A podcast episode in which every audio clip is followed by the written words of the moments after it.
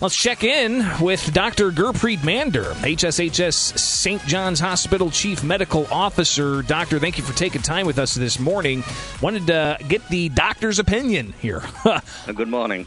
So, what do we have on the uh, spectrum of different treatments for COVID 19 now, uh, five plus months into it, and having a better understanding of how to treat these things? Yeah, that, that's a good question. Uh, you know, we we initially uh, were were using hydroxychloroquine and azithromycin, which of course the FDA no longer uh, you know uh, has has approved for use because uh, initial studies had shown some negative impacts on the heart.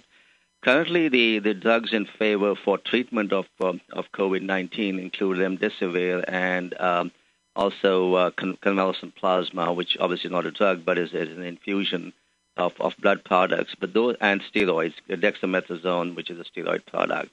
You know, those remain the mainstay right now from a therapeutic option around around the treatment of COVID-19 so we had that announcement yesterday from the White House and the FDA giving emergency use authorization. Um, were you guys, at least here locally or in Illinois, using the convalescent plasma beforehand? Because I know IDPH director uh, Dr. Ngozi Ezike, uh, when asked about therapeutics, uh, they ultimately said the FDA is the one that's going to be making that final determination, but they are encouraging medical professionals to take part in any kind of experimental process uh, to find what's best.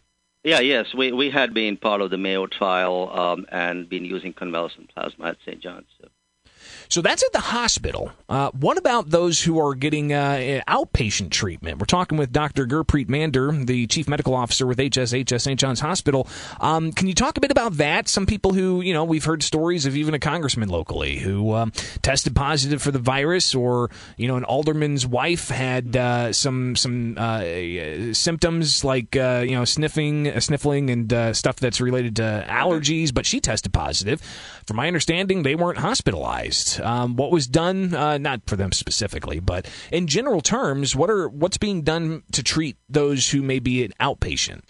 So, unfortunately, there is no no magic drug for this uh, this disease. It's mainly symptomatic treatment. The therapeutic op- options which which uh, you know are being used are mainly for hospitalized patients and under certain criteria therein. So.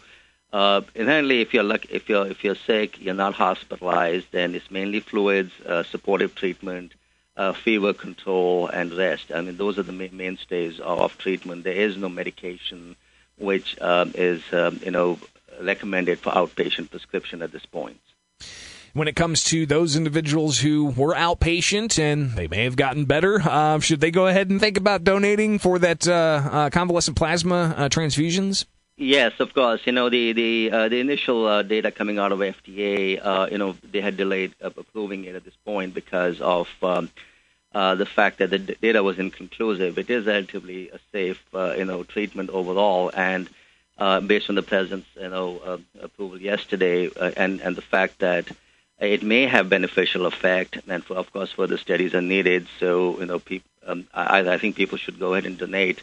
Um, uh, if they have had COVID, um, you know that'll increase the pool of plasma available, uh, you know, the ability to transfuse, give it to more people, and then uh, potentially continue to do study, uh, studies on this uh, therapeutic option. So. Dr. Gurpreet Mander joins us with HSHS St. John's Hospital. Uh, doctor, there's a lot of talk also about uh, you know the flu season. Uh, it's getting ready to come back, and we're going to have COVID to deal with. Uh, how do we best brace for all of this? Well, uh, you know, prevention is the best cure, so I would encourage everyone to get the flu vaccine. Uh, the, the other thing is, you know, we um, to prevent COVID and, and other respiratory illnesses, um, continue to wear masks, uh, social distancing, adhere to all the guidelines, you know, as prescribed by, by the IDPH and CDC, because uh, prevention in this case is probably the best strategy. So. Would part of that strategy be knowing what the symptoms are? Uh, what are the symptoms for uh, not just uh, COVID, but also the flu uh, that people need to be aware of? And uh, what kinds of things preventatively can they do to best uh, combat that? Well, preventively, I think uh, if, if if we all uh, get the flu vaccine, wear the mask, uh, you know, to, uh, adhere to the social distancing practices and guidelines, I think we uh, would help go a far way in mitigating, you know, the spread of the disease. The symptoms, um, you know, of, of COVID are very varied. Uh, everything from presenting like the common cold to loss of smell, taste, headaches, myalgias, even even gastrointestinal symptoms, and then as, as one if one gets sicker, then you have respiratory problems, pneumonias, and um, clotting issues, and other the hos- issues which get you in the hospital. Now, if you notice that several of these symptoms are difficult to distinguish from a common cold. So, so you know, uh, where, where you'll have you know cold, cough, fever, um, running nose, etc. So, uh, I know if you do have any symptoms, the best thing to do is to is to contact your healthcare providers, and they can have, kind of work through, uh, you know, the, the triage algorithms, and, and then see if testing is indicated in your in your situation. Dr. Gurpreet Mander, thank you so much for taking time this morning, giving us a lay of the land and a broad spectrum of what's being done uh, to continue to battle COVID 19. Have a good morning. You're welcome. Thank you. Have a good day.